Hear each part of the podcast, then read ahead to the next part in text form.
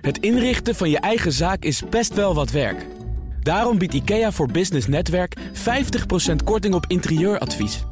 Word gratis lid en laat je werkplek voor je werken. IKEA, een wereld aan ideeën. Lobbypanel.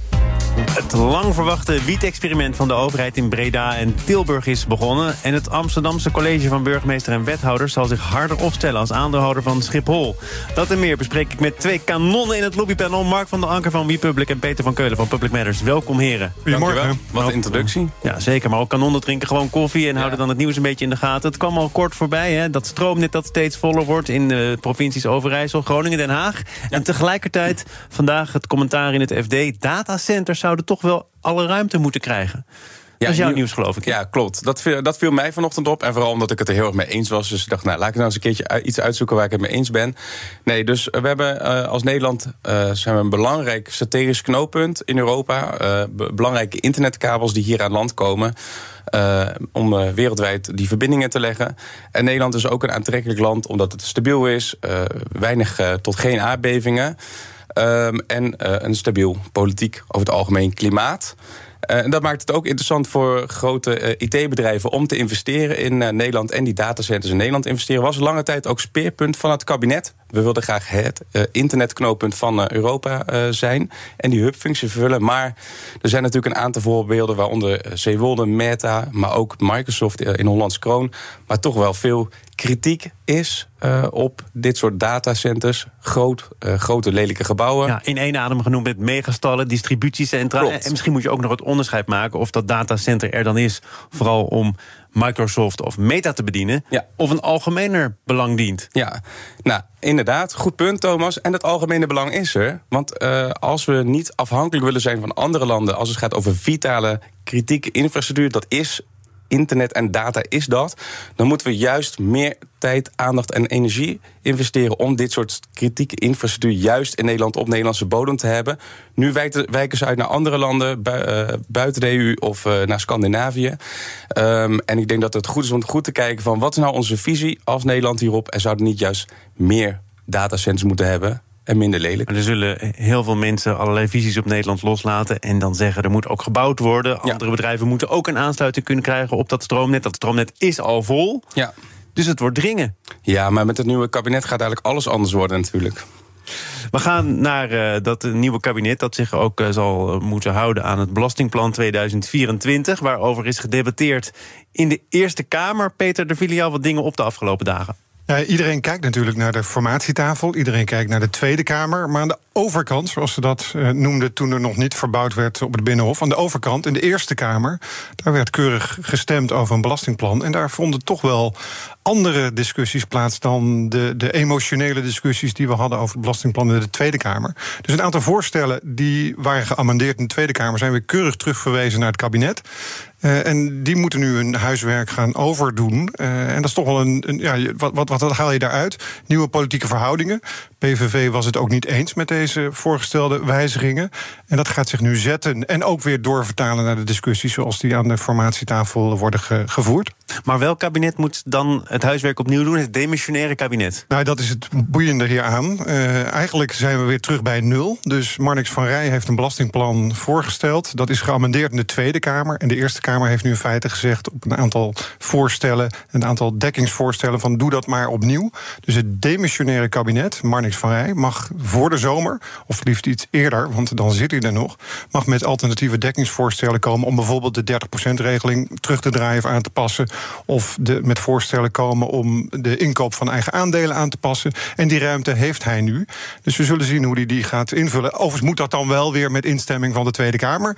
En de PVV ligt daar niet heel erg op dezelfde koers als de Eerste Kamer. Dus we zullen zien hoe zich dat de komende maanden ontvouwt. Ja, toch nu je die Tweede Kamer al noemt, weer naar de andere kant van die overkant. Want daar is ook gesproken, geloof ik, over de begroting, begrotingsdiscipline, de najaarsnota. Ja, ja, ja. Waarin ook al heel duidelijk werd dat de PVV geen begrotingsankers heeft. De Nederlander moet op één en hoe dat precies in elkaar zit, ach, dat blijkt later wel. De VVD ja, hield een klassiek VVD-verhaal, namelijk het verhaal van begrotingsdiscipline. Ja, mooi debat was dat gisteren. Ja, mooi debat. Het enige eigenlijk wat daar anders was, was de toon van het debat. Inhoudelijk heeft de PVV geen ander standpunt aangenomen.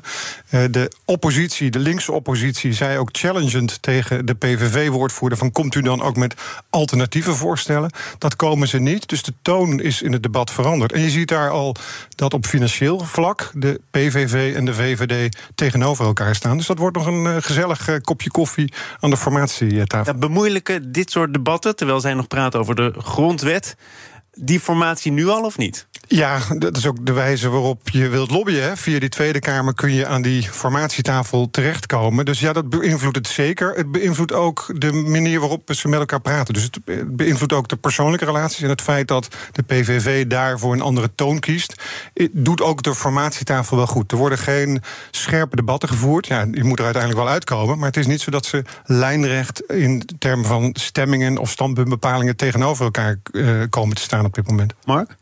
Ja, nee, ik uh, probeer dat niet de hele tijd te zeggen, maar ik ben toch wel eens met uh, Peter in dit geval. Nee, ja, die observatie is helemaal terecht en de analyse ook. En uh, kijk, die, en die, die, die financiële visie of aanpak vanuit elke partij die verschilt. Maar de druk wordt alleen maar groter, omdat het wordt niet makkelijker in dit land om geld uit te geven. Er, zal, er zal goed op, uh, op de financiën moeten worden gelet. En dat is ook precies waar het straks uh, of in de onderhandelingen mis kan gaan, of, uh, of misschien al gedurende de job. Zeg Voor maar. de PVV is het heel makkelijk om geld uit te geven. Zeker, Afschaffen zeker. eigen risico, Ja. de mondzorg in de basis, daar is hij weer. Dus er liggen heel veel voorstellen om de, Maar de vraag portemonnee te trekken. ja, Waar en de- komt dat geld vandaan? Hè? Ja, dat is de vraag. Dus ja. We gaan naar eh, Schiphol, want Amsterdam dringt aan op 12% minder vluchten op Schiphol... met als doel minder overlast voor omwonenden en het milieu. En om dat af te dwingen zal het college zich in het vervolg harder opstellen... als aandeelhouder activistischer, zegt wethouder Hester van Buren... afgelopen maandag in een interview met het Parool. Mark, is dat opvallend? 20% van de aandelen van Buren zegt... eh, dit college en zeker ook mijn voorgangers... wij zijn eigenlijk te gemakkelijk meegegaan in dat groeiverhaal van Schiphol... te weinig oog had voor omwonenden. Die tijd is geweest. Ja, nee, het is niet opvallend, want dit wordt al heel lang wordt dit, eh, besproken, met name door GroenLinks eh, in de eh, gemeenteraad van, van Amsterdam. En, maar het is wel opvallend in de zin dat het woord activistisch aandeelhouderschap wordt gebruikt door de gemeente Amsterdam, door deze wethouder van we gaan dat doen. Ik vind het eigenlijk jammer dat de gemeente Amsterdam, de wethouder in dit geval, voor die woorden kiest, omdat uiteindelijk gaat het over verantwoord aandeelhouderschap. Gemeente Amsterdam heeft baat bij eh, de inkomsten uit de aandelen van, eh, van, eh, van, vanuit Schiphol. Maar heeft ook een verantwoordelijkheid. En, die, en op heel veel punten zijn de gemeente Amsterdam en Schiphol kunnen ze elkaar vinden. Bijvoorbeeld als het gaat over het stoppen van de nachtvluchten. Ehm, ja, dus dit is wel leuk voor de achterban van de diverse partijen waar hierop gestemd wordt. Ehm, maar ja, ik, ik verwacht vooral eigenlijk een betrokken aandeelhouderschap van, vanuit Amsterdam. Maar met 20% is je invloed ook wel eh, beperkt, eh, waarbij de Nederlandse staat eh, de grootste aandeelhouder is. Ja, en kijk, als je niet zo voor vliegen bent en heel erg tegen bent en activistisch wil zijn, moet je ook misschien als Amsterdam overwegen van goh, passen die aandelen nog bij ons? Gaan we cashen? Gaan we ze verkopen aan de Nederlandse staat en gaan we die brug over het ei dan eindelijk bouwen? Nou, jij zegt hier.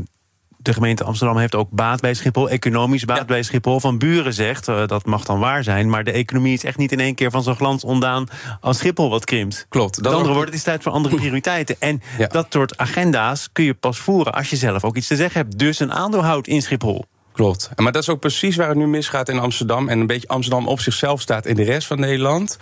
Is wij zien op meerdere terreinen dat Amsterdam eh, ja, het moeilijk heeft met de economie, anders dan de laptop-economie. Dus als er bedrijven zijn die graag met de gemeente Amsterdam in gesprek zijn, gaan over goh, hoe kunnen wij, wat is de toekomst van ons bedrijf in deze stad? Zoals bijvoorbeeld de haven van Amsterdam. Dan, eh, ja, dan wordt er nu voor de makkelijke weg gekozen, want er moet meer worden gebouwd en alles moet schoner en moet, niemand moet ergens last van hebben. Maar de vraag is, Amsterdam, hoe ga je zorgen dat mensen straks nog een baan hebben en dat we met elkaar in het algemeen belang zorgen dat we en schoon en duurzaam en toekomstgericht, maar ook nog ergens kunnen wonen? Hester van Buren en eh, met haar het college laat van zich horen. Peter, wat vond jij ervan? Ja, een beetje overrated hoe we het erover hebben. Het woord activistisch zie je dan heel erg terugkomen. En ik heb nog het interview nagelezen. Volgens mij heeft de journalist aan de wethouder gevraagd: wordt u nu activistischer? Dat heeft zij beaamd. En vervolgens worden we activistischer. Kijk, als je kijkt naar de feiten. Uh, er ligt een raadsbrief. Dus het college heeft keurig in haar democratische verantwoordelijkheid gezegd: we nemen nu een, een, een, voorlopige positie in. Die leggen we voor aan de raad. Die is vorige week maandag naar de gemeenteraad van Amsterdam gestuurd. En daar geven ze onderbouwd, weliswaar met een doel-middelen-discussie die een beetje door elkaar heen loopt. Maar daar nemen we nu een voorschot op een standpunt. En dat betekent krimp. Eerder hebben ze in het collegeakkoord gezegd: we zijn niet voor verdere groei. Nou, volgens mij is krimp ook voorstander van verdere groei. Dus ik zie daar geen, of beperking aan groei, ik zie daar geen grote discussie of, of, of, of uh, nuance in verschuiving van standpunten. Ze gaan nu met de Raad in gesprek. En voor de zomer, gaan ze een standpunt innemen. Dus ja, uh, dat hoort bij uh, verantwoord deelnemingsbeleid. En dat is wat de wethouder nu doet. Ook op een vraag van de journalist, ik zal het maar meteen zeggen... Uh, moest hij wel aangeven, is dit nu toeval dat deze boodschap nu komt... op het moment dat er in Den Haag wellicht een andere, ja. deze rechtsere wind gaat waaien? En dan zegt hij, ja, dat is toeval, die timing... maar het is ook een boodschap aan Den Haag. Nou, soms, het, het, het meest gebruikte woord in Den Haag is tegelijkertijd. En ik denk dat daar hier ook sprake van is. Kijk, als je naar de feiten kijkt, die brief is van 12 december... Ik dacht ook eerst aan een complottheorie. Rechtskabinet, links college, die willen even een standpunt. We zijn eruit. Maar zo'n brief neemt best wel weken in beslag voordat hij is gevormd. Dus het is echt niet zo dat ze naar de uitslag van de verkiezingen hebben gekeken en toen dachten we gaan eens even wat activistischer worden. Zorgvuldige besluitvorming. Uh, en daar hebben ze al langer aan gewerkt. En ja, er zal nu een nieuwe wind gaan waaien vanuit Amsterdam. Zo wordt het in Den Haag in ieder geval gezien. Maar dat heeft niets per se met de uitslag van de verkiezingen te maken. Ja, die wind die waait, al, nou, die wind die waait al lang uit Amsterdam. En wat de wind in Den Haag wordt, dat zal er straks moeten blijken.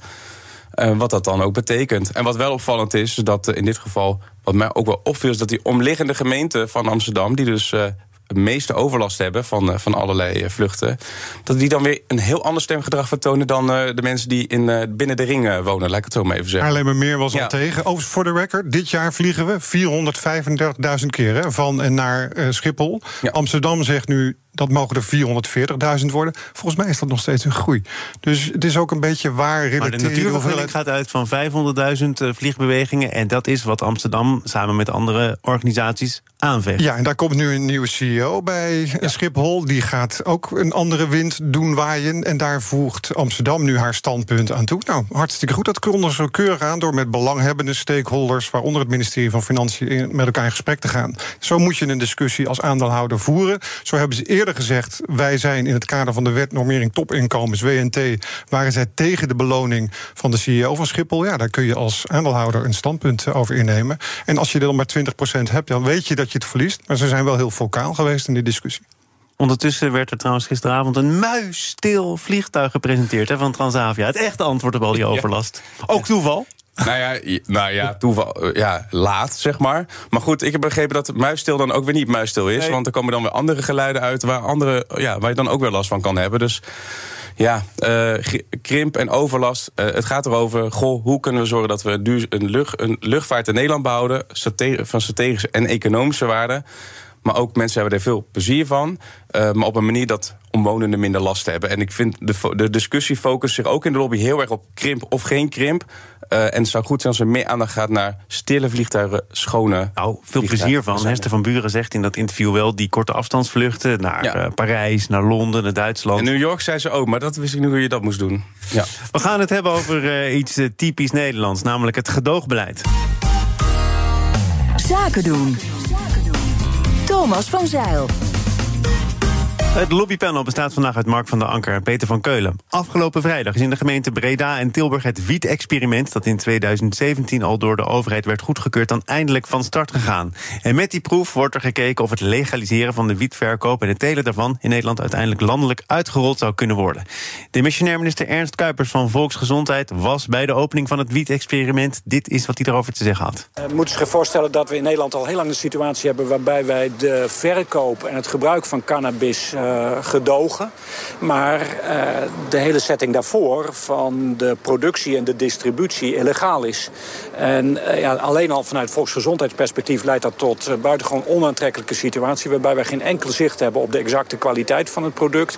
eventuele verontreiniging van het product... en ook maar beperkte mogelijkheid hebben om mogelijke consumenten... ook van goede informatie te voorzien. En nu gaan we dat in een experimentele setting anders doen. Je mag in Nederland sinds 1976 uh, hash of wiet kopen bij coffeeshops. En hoe die daar precies aan komen, ja, dat was altijd heel wonderlijk. Net als Sinterklaas eigenlijk. Uh, en nu is het 2023 en gaan we daar nu eindelijk landelijk een experiment, uh, of nu nog lokaal, maar misschien landelijk uitrollen, een experiment aanwagen. Is dit uh, ook een hele lange lobby, Peter? Het is sowieso een lange lobby. En ik vroeg me af hoe ze dit gingen vieren bij de opening. Heeft de, de heeft de minister ook een joint eh, gekregen om het te vieren? Maar dat terzijde. Niet geïnhaleerd. Het is een uh, hele lange lobby die nog steeds niet tot zijn einde is. Politiek gezien, volgens mij, zijn oorsprong vindt in Rutte 3, hè, oktober 2017. We gaan een experiment doen. Nou, nu is er dan, ik heb het nog eens goed gelezen, een experiment binnen een experiment. Dus twee gemeenten mogen gaan experimenteren. En hopelijk, mogelijk, in uh, juni van dit jaar, rond de zomer, gaan ook andere gemeenten mogen experimenteren. Met alle voorbehouden die Ernst Kuipers zojuist zo heel erg zorgvuldig maakte, vraag ik me af. Ja, uh, hier zijn we nog wel een paar jaar mee bezig, denk ik. Uh. Mark, is het toch wel substantieel wat er gebeurd is? Dat experiment binnen het experiment dat afgelopen vrijdag begonnen is? Ja, het is een kleine stap voor de mens, maar een grote stap voor beleidsmakers. Nee, ik denk dat het belangrijk dat dit is inderdaad een hele lange lobby. En dit is een kleine stap en tegelijkertijd een hele grote stap. Want het gedoogbeleid bestaat al jaren uh, voordat wij geboren uh, waren, Thomas. Waarom um, betrek je Peter hier niet bij? Ja, gezellig, ik, Mark. je twijfelt nog een beetje. Oh, in Tilburg en Breda natuurlijk. ja, ja, ja. Nee, maar... Um, uh, dat bestaat al zo lang. En, en het, uh, als je het hebt over crimina criminaliteit aanpakken, dan is dit wel het moment om nu gewoon hier eens werk van te maken en te kijken van goh, als we dan uh, het gebruik van softdrugs, dit soort softdrugs willen toestaan, dan moet je ook zorgen dat die achter, achterdeur goed geregeld is. Maar als hij dan het over kwaliteit heeft, ik bedoel, wanneer is de laatste uh, roker aan wiet overleden omdat de kwaliteit slecht was? Dat is een ja, dat vrije wordt, markt. Ja, dus maar dat, dat wordt dus niet bijgehouden omdat het illegaal is. Ja, nou, ik denk dat de, de artsen dat heel goed doen. Dus ja. het, zijn, het zijn een beetje vergezochte argumenten waar we in Nederland ook een beetje maar, achterlopen in de rest van ik Europa. Vond, ik vond het kwaliteitsargument ook niet het sterkste argument. Volgens mij gaat, moet het vooral aangaan om het aanpakken van criminaliteit criminaliteit. En te zorgen dat als je iets dan gedoogt, maak het dan gewoon legaal. Uh, of verbied het gewoon. Aanpakken van criminaliteit, daar ben ik ook voor. Ja, ook, ook uh, uh, maar de politie heeft ook andere dingen te doen. En als dat hiermee helpt, dan zou dat mooi zijn. Dat, dat we daar bijna zeven jaar voor nodig hebben. Als je dan kijkt naar die pilot. Breda heeft volgens mij, wat was het ook alweer? Die hebben acht coffeeshops, die doen allemaal mee. In Tilburg ah, doen er maar zes ja. van de elf. Je mag en legale wiet uit de koffieshopketen halen, maar ook de officieuze of illegale wiet. Het is heel verwarrend hoor, zoals ja, het nu in je wel de kwaliteit goed checken. Maar de, de tegenstanders uh, van dit uh, wiet-experiment... krijgen die nou nog een kans? Of denk je dat het pleit nu wel beslecht is? Hè? Want nee, dat, dat, blijft natuurlijk overeind staan dat er mensen zijn die zeggen dat je de strijd tegen drugs niet moet staken. Of het een hard of soft drugs is. Dat je het moet bestrijden in plaats van moet institutionaliseren. Het blijft ook een ideologische, principiële kwestie. Nou ja, wat je aan het begin al vroeg, gaat de lobby door? Ja, natuurlijk. Dus dit is slecht voor het land, zeg ik altijd, maar goed voor lobbyisten. Want die hebben hier nog handenvol werk aan. Want er komt weer een regeerakkoord aan. Dus dat is ook een moment om weer dat beleid te herkijken. Of iets van die pilot binnen de pilot-experiment binnen het experiment te vinden. Dus er wordt nog steeds volop gelobbyd. Hangt ook weer af van de keuze van uh, welke minister krijgen we op VWS. Ja. Want die drukt hier echt wel een stempel op. Ik weet niet helemaal of deze minister dit zijn prioriteit 1 was. Misschien komt er wel een minister die zegt... Uh, die, die, dit wordt heel, heel belangrijk. En die geeft daar dan wat, uh, wat gas op. Dat kunnen we de komende maanden zien. En daarom is de, de, het moment van het experiment nu te starten ook wel een mooie. Want dat geeft dan weer een, een herbezinning voor de zomer uit... om te kijken, gaan we überhaupt door met die uh, experimenten in deze twee steden of andere steden. Ja. En de vraag is dan natuurlijk, wat betekent dit? Uh, want als je softdrugs gelegaliseerd hebt, wat betekent dat voor daarna? Wat me dan opviel is dat er tegelijkertijd nu twee verschillende campagnes lopen. Eentje in Rotterdam, namelijk de, waarbij de link wordt gelegd tussen drugsgebruik en criminaliteit. En uh, dus ook die explosies, uh, de golf van explosies in Rotterdam.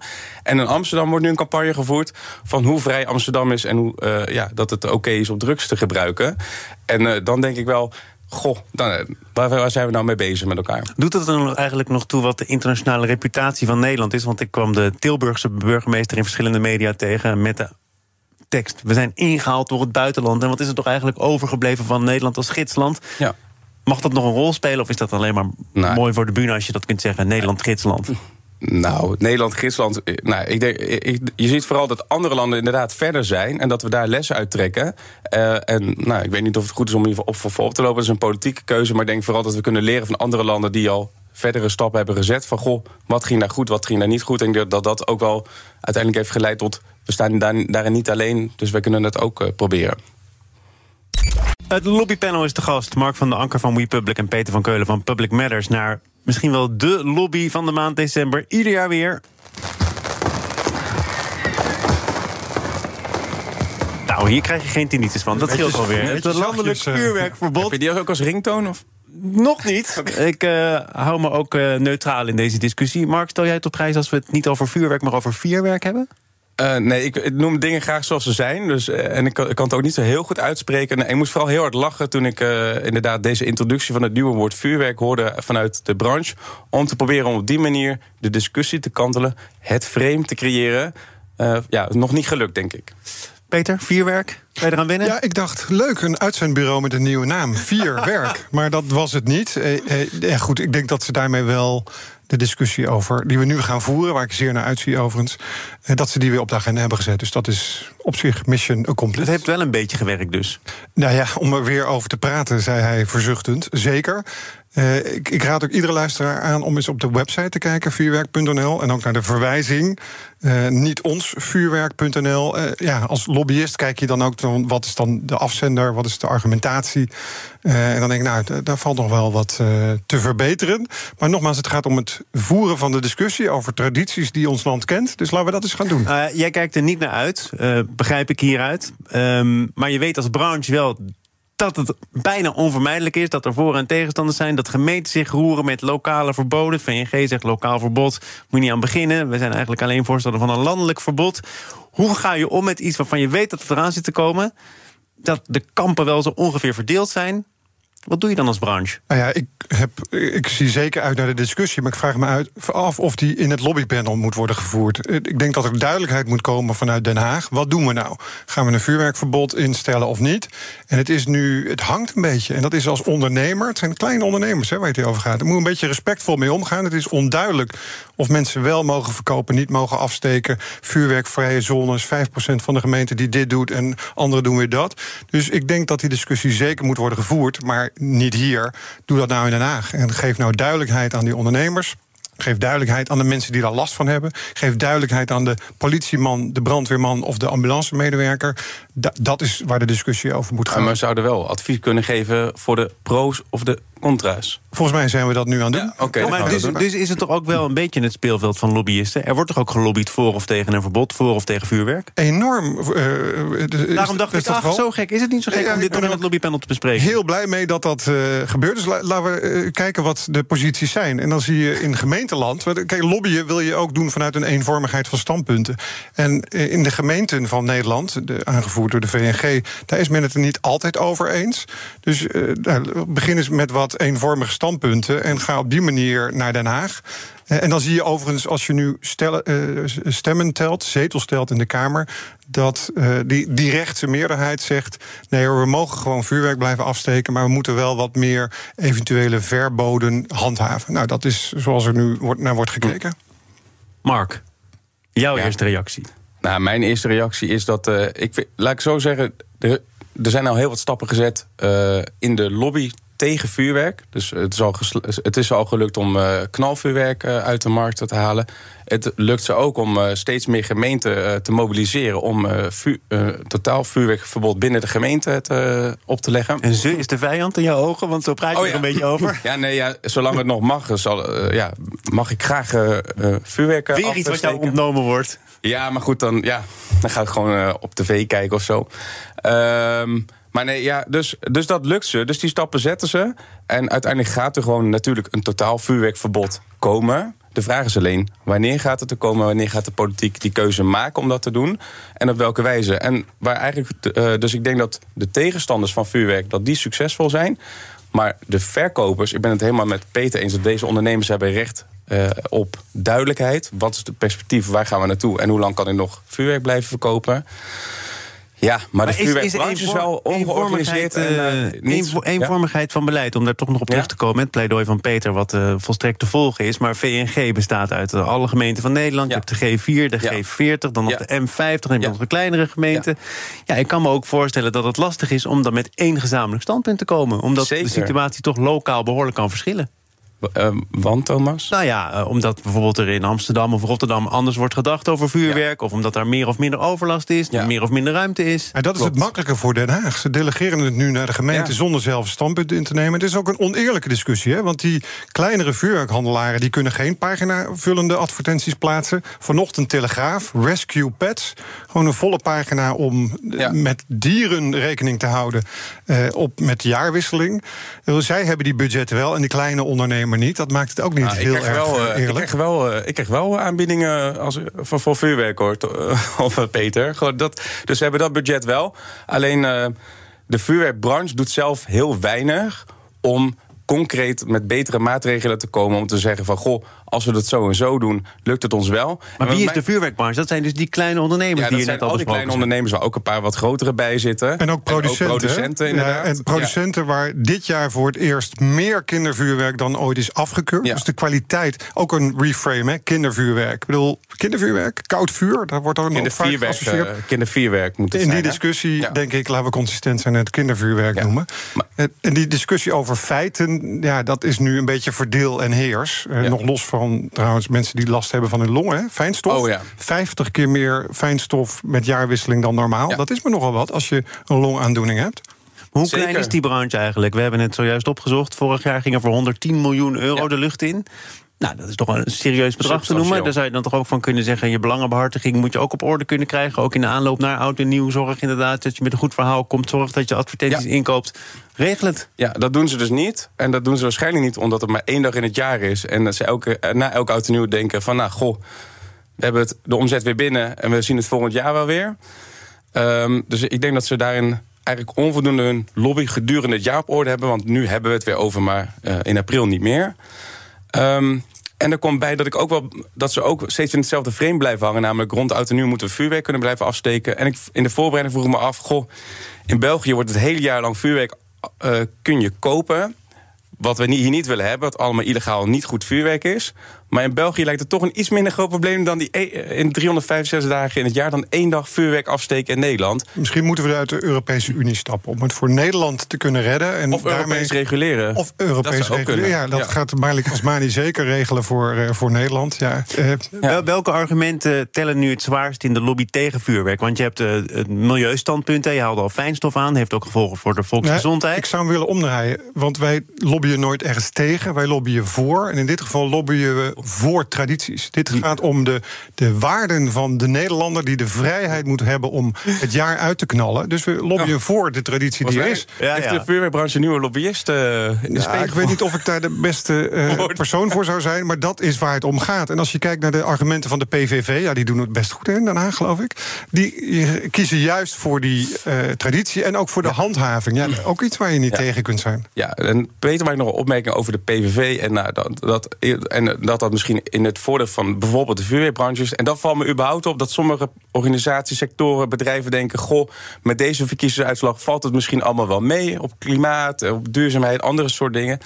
Let op, dit is misschien een trendbreuk, maar heel veel zaken gaan straks gewoon weer door en uh, we komen misschien drie keer zo hard uh, terug. En dat geldt ook zeker voor de vuurwerkbranche. Maar waarom, waarom zeg jij zo duidelijk dat verbod dat komt er vroeger of later? Ja. Is dat een feit? Terwijl een meerderheid in de Kamer zich uh, aftekent die dat vuurwerkverbod helemaal geen prioriteit vindt. Ja, een lobby is een proces van de lange adem. En deze zie je echt wel van mijlenver aankomen dat dit gaat gebeuren. Dus het wordt steeds verder ingeperkt. En uh, uiteindelijk stoppen we hier gewoon ermee. Net, dat is net als met de roken. Er zijn 88 zetels voor zoals het nu is. Dus laten we dit niet veranderen. En die meerderheid is er in ruime mate hoor. Dus ik zie hem niet zomaar veranderen. Ja, uiteindelijk kiezen we toch voor milieu en ja. volksgezondheid.